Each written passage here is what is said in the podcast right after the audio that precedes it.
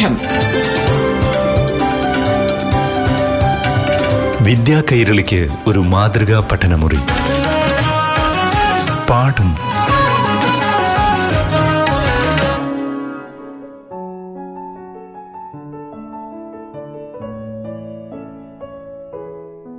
പ്രിയപ്പെട്ട കൂട്ടുകാരെ പാഠം ക്ലാസ് മുറിയിലേക്ക് എല്ലാ കൂട്ടുകാർക്കും സ്വാഗതം.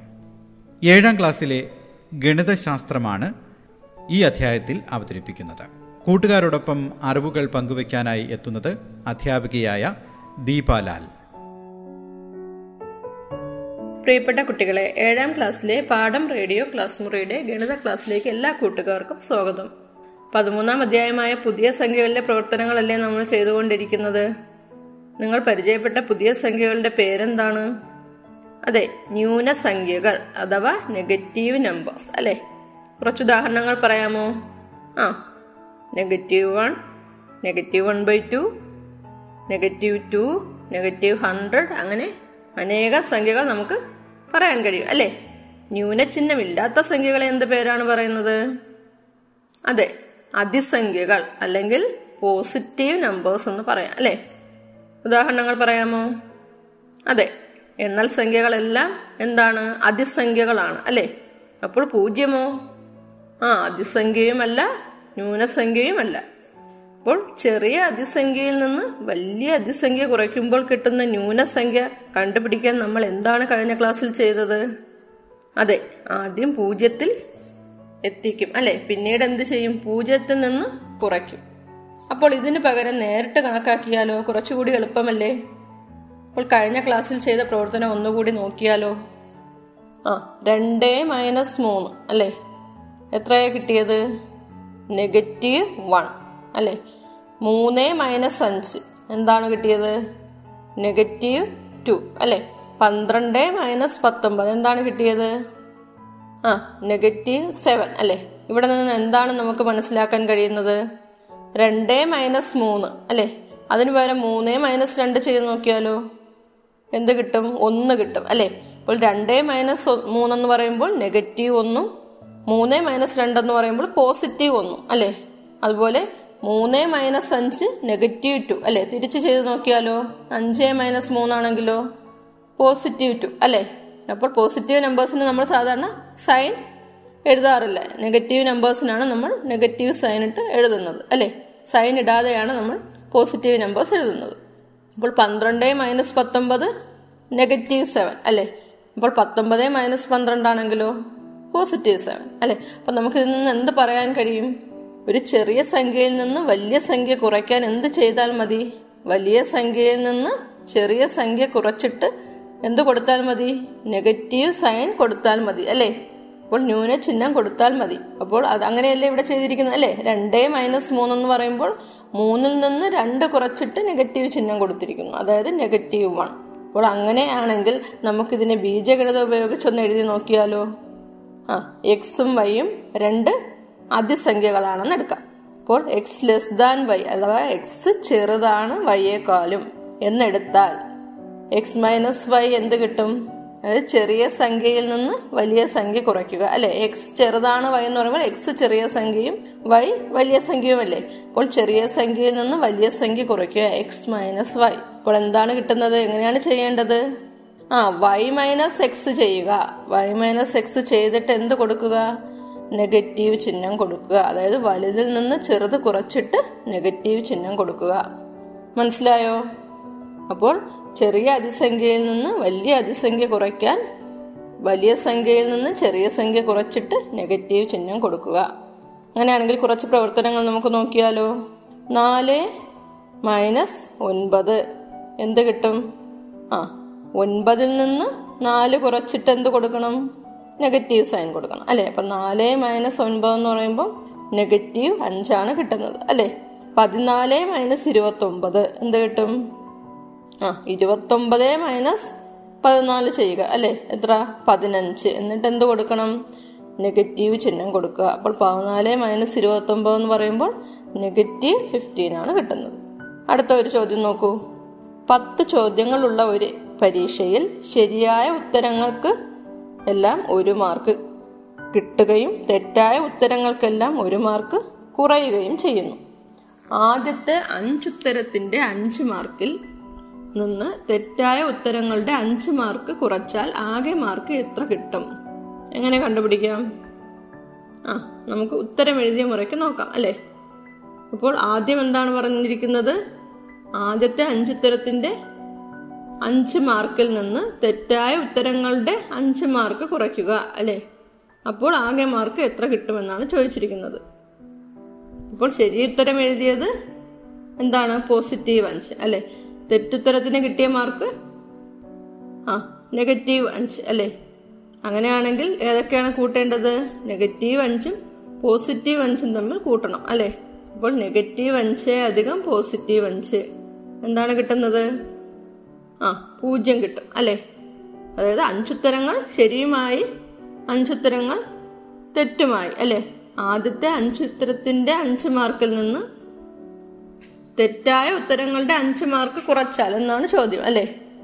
അപ്പോൾ അഞ്ച് മൈനസ് അഞ്ച് അല്ലേ? അപ്പോൾ പൂജ്യം. അപ്പോൾ അതിസംഖ്യ എന്ത് ചെയ്താൽ മതി? ആ ഇവിടെ എന്താണ്? മൈനസ് അഞ്ച് അധികം അഞ്ചെന്നല്ലേ? അപ്പോൾ അതിനെ നമ്മൾ എങ്ങനെയാണ് എഴുതിയിരിക്കുന്നത്? അഞ്ച് മൈനസ് അഞ്ച് എന്നാണ് എഴുതിയിരിക്കുന്നത് അല്ലേ? അതായത് പോസിറ്റീവ് നമ്പരും നെഗറ്റീവ് നമ്പരും നമ്മൾ പരസ്പരം മാറ്റി എഴുതി അല്ലേ? അഞ്ച് മൈനസ് അഞ്ച്. അപ്പോൾ നമുക്ക് ആ കണ്ടുപിടിക്കാൻ എളുപ്പമാവും അല്ലേ? അങ്ങനെയാണെങ്കിൽ അടുത്ത ഒരു ചോദ്യം നോക്കൂ. ആദ്യത്തെ നാലുത്തരം തെറ്റും അടുത്ത ആറെണ്ണം ശരിയുമായാൽ എന്തായിരിക്കും? നാലുത്തരം തെറ്റാണെങ്കിൽ നെഗറ്റീവ് നാല് അല്ലേ? ആറുത്തരം ശരിയാണെങ്കിൽ പോസിറ്റീവ് ആറ് അല്ലേ? അപ്പോൾ നെഗറ്റീവ് നാലും ആറും കൂടി കൂട്ടണം അല്ലെ? നെഗറ്റീവ് നാല് അധികം ആറ്. അപ്പോൾ എന്താണ് കിട്ടുന്നത്? ആ നേരത്തെ പറഞ്ഞ പോലെ നമുക്കതിനെ തിരിച്ചെഴുതാം. ആറ് മൈനസ് നാലെന്ന് എഴുതാം അല്ലെ? എന്ത് കിട്ടും? രണ്ട് അല്ലെ? അപ്പോൾ ഇനി ആദ്യത്തെ ആറെണ്ണം തെറ്റും നാലെണ്ണം ശരിയുമാണെങ്കിലോ? എങ്ങനെ എഴുതാം? ആ നെഗറ്റീവ് സിക്സ് പ്ലസ് ഫോർ എന്ന് എഴുതാം അല്ലേ? അപ്പോൾ അതിനെ തിരിച്ചെഴുതിയാൽ ആ ഫോർ ആദ്യവും നെഗറ്റീവ് സംഖ്യ രണ്ടാമതും എഴുതിയാൽ എങ്ങനെ എഴുതാം? ഫോർ മൈനസ് സിക്സ് എന്ന് എഴുതാം അല്ലേ? അപ്പോൾ ഫോർ മൈനസ് സിക്സ് എന്ന് പറയുമ്പോൾ ചെറുതിൽ നിന്ന് വലുത് കുറയ്ക്കുക. എന്ത് ചെയ്താൽ മതി? ആറിൽ നിന്ന് നാല് കുറച്ചിട്ട് നെഗറ്റീവ് ചിഹ്നം കൊടുക്കുക അല്ലേ? നേരത്തെ പറഞ്ഞ റൂൾ അല്ലേ? അപ്പോൾ എന്ത് കിട്ടും? നെഗറ്റീവ് ടു അപ്പോൾ ഇതിൽ നിന്ന് എന്ത് മനസ്സിലാക്കാം? ആ ഒരു അതിസംഖ്യയുടെ ന്യൂനത്തോട് മറ്റൊരു അതിസംഖ്യ കൂട്ടുക എന്നതിന്റെ അർത്ഥം രണ്ടാമത്തെ സംഖ്യയിൽ നിന്ന് ആദ്യത്തെ സംഖ്യ കുറയ്ക്കുക എന്നതാണെന്ന് നമുക്കിവിടെ നിന്ന് കണ്ടെത്താം. അപ്പോൾ ബീജഗണിതം ഉപയോഗിച്ച് ഇതിനെ എങ്ങനെ എഴുതാം? ആ എക്സും വൈയും രണ്ട് അതിസംഖ്യകളാണെന്ന് എടുക്കുക. അപ്പോൾ എങ്ങനെ എഴുതാം? ആ negative x plus y equal to എങ്ങനെ എഴുതാം? വൈ മൈനസ് എക്സ് അല്ലേ? നെഗറ്റീവ് എക്സ് പ്ലസ് വൈനെ വൈ മൈനസ് എക്സ് അപ്പോൾ ന്യൂനസംഖ്യ രണ്ടാമത് എഴുതിയാൽ മതി അല്ലേ? അങ്ങനെയാണെങ്കിൽ ഇത് ഉപയോഗിച്ചിട്ട് കുറച്ച് പ്രവർത്തനങ്ങൾ ചെയ്തു നോക്കിയാലോ? പാഠം. വിദ്യാ കൈരളിക്ക് ഒരു മാതൃകാ പഠനമുറി. പാഠം ഒരിടവേളയ്ക്ക് ശേഷം തുടരും.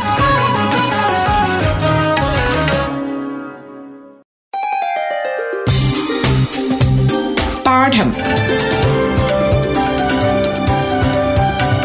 വിദ്യാ കൈരളിക്ക് ഒരു മാതൃകാ പഠനമുറി. പാഠം തുടരുന്നു.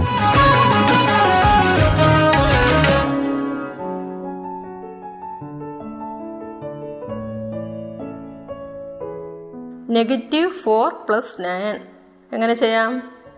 ആ നയൻ മൈനസ് ഫോർ എന്ന് എഴുതാം. അല്ലേ? അപ്പോൾ എന്ത് കിട്ടും? അഞ്ച്. അടുത്തത് നെഗറ്റീവ് ഫിഫ്റ്റീൻ പ്ലസ് എയ്റ്റ് എങ്ങനെ എഴുതാം?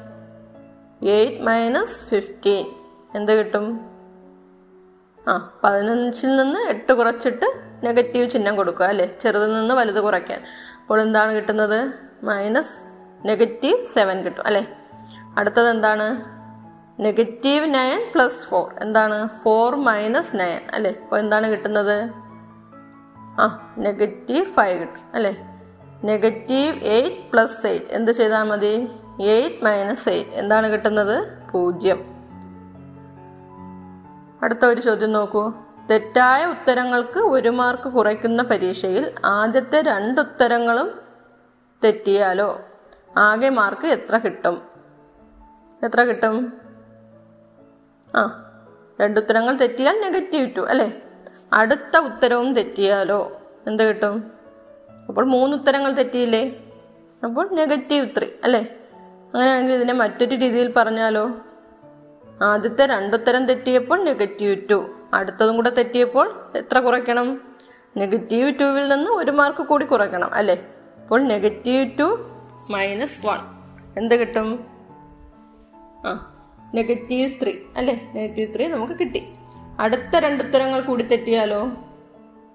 അപ്പോൾ മൊത്തത്തിൽ എത്ര ഉത്തരങ്ങൾ തെറ്റി? അഞ്ചെണ്ണം തെറ്റി അല്ലേ? അപ്പോൾ അതിന്റെ ഉത്തരം നെഗറ്റീവ് ഫൈവ് ആണെന്ന് നമുക്കറിയാം. മറ്റൊരു രീതിയിൽ എങ്ങനെ എഴുതാം?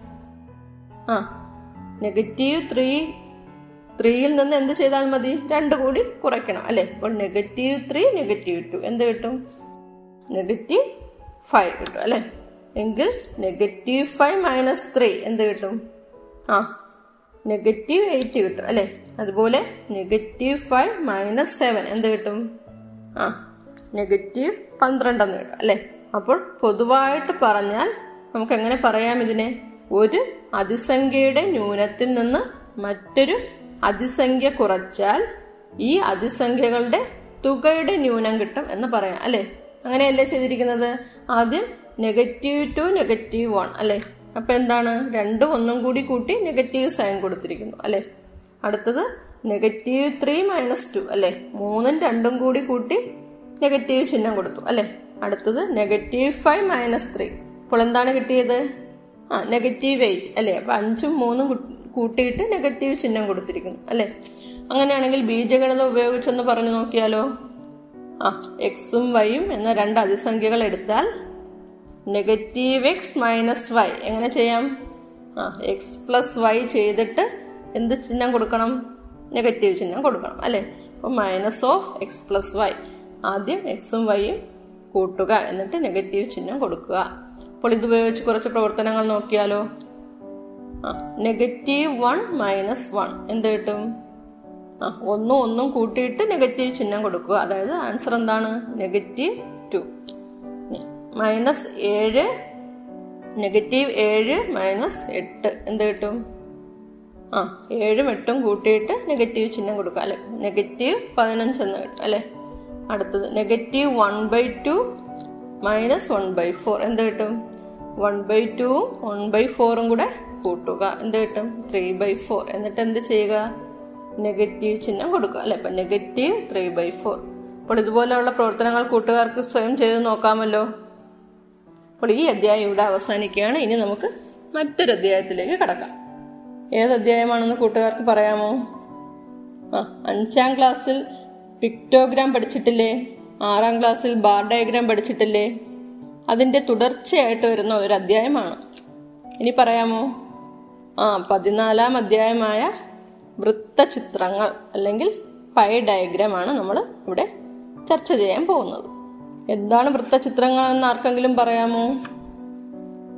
ആ സംഖ്യാപരമായ ഏതെങ്കിലും ഒരു വസ്തുതയെ പല ഭാഗങ്ങളായി തരംതിരിക്കുകയും ഇവ തമ്മിലുള്ള താരതമ്യം വേണ്ടിവരികയും ചെയ്യുമ്പോഴാണ് വൃത്തചിത്രങ്ങൾ നമ്മൾ ഉപയോഗിക്കുന്നത്. ഇതിൽ ഓരോ വൃത്തഭാഗത്തിന്റെയും വലുപ്പം അത് സൂചിപ്പിക്കുന്ന സംഖ്യകൾക്കനുസരിച്ചാണ് നമ്മൾ വരയ്ക്കുന്നത്. അങ്ങനെയാണെങ്കിൽ പേജ് നമ്പർ നൂറ്റി എൺപത്തി എട്ടിലെ ഒരു പ്രവർത്തനം നോക്കിയാലോ? സ്കൂൾ തിരഞ്ഞെടുപ്പിലെ സ്ഥാനാർത്ഥികൾക്ക് കിട്ടിയ വോട്ടുകൾ ചിത്രരൂപത്തിൽ നൽകിയിരിക്കുന്നു. ചിത്രം നോക്കിയേ. അതിൽ മൂന്ന് നിറങ്ങൾ ഉപയോഗിച്ചിട്ടാണ് സൂചിപ്പിച്ചിരിക്കുന്നത് അല്ലേ? നാസിയയ്ക്ക് കിട്ടിയ വോട്ടുകൾ നീല നിറത്തിലും മരിയയ്ക്ക് കിട്ടിയ വോട്ടുകൾ പിങ്ക് നിറത്തിലും രമ്യയ്ക്ക് കിട്ടിയ വോട്ടുകൾ ഗ്രീൻ നിറത്തിലുമാണ് സൂചിപ്പിച്ചിരിക്കുന്നത് അല്ലേ? ഇപ്പോൾ ഒരു വൃത്തത്തെ മൂന്നായി ഭാഗിച്ചിരിക്കുന്നു അല്ലേ? അപ്പോൾ ആരാണ് വിജയിച്ചതെന്ന് എങ്ങനെ കണ്ടുപിടിക്കും? ആ ഏറ്റവും വലിയ പാർട്ട് ഏതാണെന്ന് നോക്കും അല്ലേ? അതിലേതാണ് ഏറ്റവും വലിയ പാർട്ട്? ആ പിങ്ക് കളറാണ് അല്ലേ? അതായത് മരിയയ്ക്ക് കിട്ടിയ വോട്ടുകളാണ് ഏറ്റവും കൂടുതൽ അല്ലെ? ആരാണ് വിജയിച്ചത്? മരിയയാണ് വിജയിച്ചത്. മറ്റേതെല്ലാം വിവരങ്ങൾ ചിത്രത്തിൽ നിന്ന് നമുക്ക് മനസ്സിലാക്കാൻ കഴിയും? ആ രണ്ടാം സ്ഥാനവും മൂന്നാം സ്ഥാനവും ആർക്കെന്ന് നമുക്ക് കണ്ടെത്താം അല്ലേ? ആർക്കൊക്കെയാണ്? ആ മൂന്നാം സ്ഥാനം രമ്യക്കാണ് അല്ലേ? ഏറ്റവും കുറഞ്ഞ വോട്ടുകൾ രമ്യക്കാണ് അപ്പോൾ രണ്ടാം സ്ഥാനം നാസിയയ്ക്ക് അല്ലേ? പിന്നെന്താണ് നമുക്ക് കണ്ടെത്താൻ കഴിയുന്നത്? മരിയയുടെയും നാസിയയുടെയും വോട്ടുകൾ തമ്മിൽ ആ ചെറിയ വ്യത്യാസമേ ഉള്ളൂ അല്ലേ? അപ്പോൾ ഇത്തരത്തിൽ വിവരങ്ങളെ വൃത്തത്തിന്റെ ഭാഗങ്ങളായി സൂചിപ്പിക്കുന്ന ചിത്രങ്ങളെയാണ് നമ്മൾ എന്ത് പറയുന്നത്? വൃത്തചിത്രങ്ങൾ അല്ലെങ്കിൽ പൈ ചാർട്ട് എന്ന് പറയുന്നത്. പേജ് നമ്പർ നൂറ്റി എൺപത്തി ഒമ്പതിലെ മറ്റൊരു പ്രവർത്തനം നോക്കിയാലോ? ഒരു പഞ്ചായത്തിലെ വിവിധ തൊഴിലുകളിൽ ഏർപ്പെട്ടിരിക്കുന്നവരെ സൂചിപ്പിക്കുന്ന വൃത്തചിത്രമാണ് ചുവടെ നൽകിയിരിക്കുന്നത്. ചിത്രത്തിൽ ഓരോ തൊഴിലെടുക്കുന്നവരുടെ എണ്ണത്തെയും ഓരോ നിറങ്ങൾ കൊണ്ട് സൂചിപ്പിച്ചിരിക്കുന്നു. എങ്ങനെയാണ് സൂചിപ്പിച്ചിരിക്കുന്നത്? ആ കർഷകർ കച്ചവടക്കാർ കൂലിപ്പണിക്കാർ ഫാക്ടറി തൊഴിലാളികൾ സർക്കാർ ജോലിക്കാർ മറ്റ് തൊഴിലെടുക്കുന്നവർ എന്നിങ്ങനെ ആറ് ഭാഗങ്ങളായിട്ടാണ് ആ ചിത്രത്തെ തരംതിരിച്ചിരിക്കുന്നത് അല്ലെ? ഓരോന്നിനും ഓരോ കളറും നൽകിയിട്ടുണ്ട് അല്ലെ? അപ്പോൾ ഇതിൽ നിന്ന് എന്തൊക്കെയാണ് കണ്ടെത്തേണ്ടത്? ഏറ്റവും കൂടുതൽ ആളുകളുടെ തൊഴിൽ ഏതാണ്? ചിത്രത്തിലേക്ക് നോക്കൂ. ഏറ്റവും വലിയ പാർട്ട് ഏതാണ്? ആ കൂലിപ്പണിക്കാർ അല്ലെ? അപ്പോൾ ഏറ്റവും കൂടുതൽ ആളുകളുടെ തൊഴിൽ എന്താണ്? കൂലിപ്പണി അല്ലെ? കർഷകരുടെ ഏകദേശം എത്ര മടങ്ങാണ് കൂലിപ്പണിക്കാർ? അപ്പോൾ കർഷകരുടെയും കൂലിപ്പണിക്കാരുടെയും എണ്ണങ്ങൾ തമ്മിൽ നമ്മൾ താരതമ്യം ചെയ്യണം അല്ലെ? അപ്പോൾ ഏകദേശം എത്രയായിരിക്കും? ആ രണ്ട് മടങ്ങോളം ഉണ്ടല്ലേ? അടുത്തത് എന്താണ് ഫാക്ടറി തൊഴിലാളികൾ ആകെയുള്ളവരുടെ ഏകദേശം എത്ര ഭാഗമാണ്? പറയാമോ? ആ ആറിലൊന്ന്. അല്ലെ? ഓരോ തൊഴിലും ചെയ്യുന്നവരുടെ ചെയ്യുന്നവരെ അവരുടെ എണ്ണത്തിന്റെ അടിസ്ഥാനത്തിൽ ക്രമമായി എഴുതുക. അപ്പോൾ ഏറ്റവും ചെറിയ ഭാഗം ഏതാണ്? കച്ചവടക്കാർ അല്ലെ? പിന്നെ അതുപോലുള്ള ഏതെങ്കിലും ഉണ്ടോ? ആ മറ്റ് തൊഴിലുകൾ അല്ലെ? അതും ഏകദേശം സെയിം ആണ് അല്ലെ? അത് കഴിഞ്ഞാലോ? ആ കർഷകർ സർക്കാർ ജോലിക്കാർ ആ ഫാക്ടറി തൊഴിലാളികൾ അല്ലേ? ഇവയെല്ലാം ഒരുപോലെ അല്ലേ? പിന്നെ ഏറ്റവും കൂടുതൽ ഏതാണ് വരുന്നത്? ആ കൂലിപ്പണിക്കാർ. അപ്പോൾ അത് എങ്ങനെയാണ് മുറക്കി എഴുതുന്നത്? കച്ചവടക്കാർ മറ്റു തൊഴിലുകൾ കർഷകർ സർക്കാർ ജോലിക്കാർ ഫാക്ടറി തൊഴിലാളികൾ കൂലിപ്പണിക്കാർ അല്ലേ? ഇനി ഈ ചിത്രത്തെ സംബന്ധിച്ച കുറച്ച് ചോദ്യങ്ങൾ കൂട്ടുകാർക്ക് സ്വയം തയ്യാറാക്കാമോ? ബാക്കി പ്രവർത്തനങ്ങളുമായി നമുക്ക് അടുത്ത ക്ലാസ്സിൽ കാണാം. പാഠം. വിദ്യാ കൈരളിക്ക് ഒരു മാതൃകാ പഠനമുറി. പാഠം.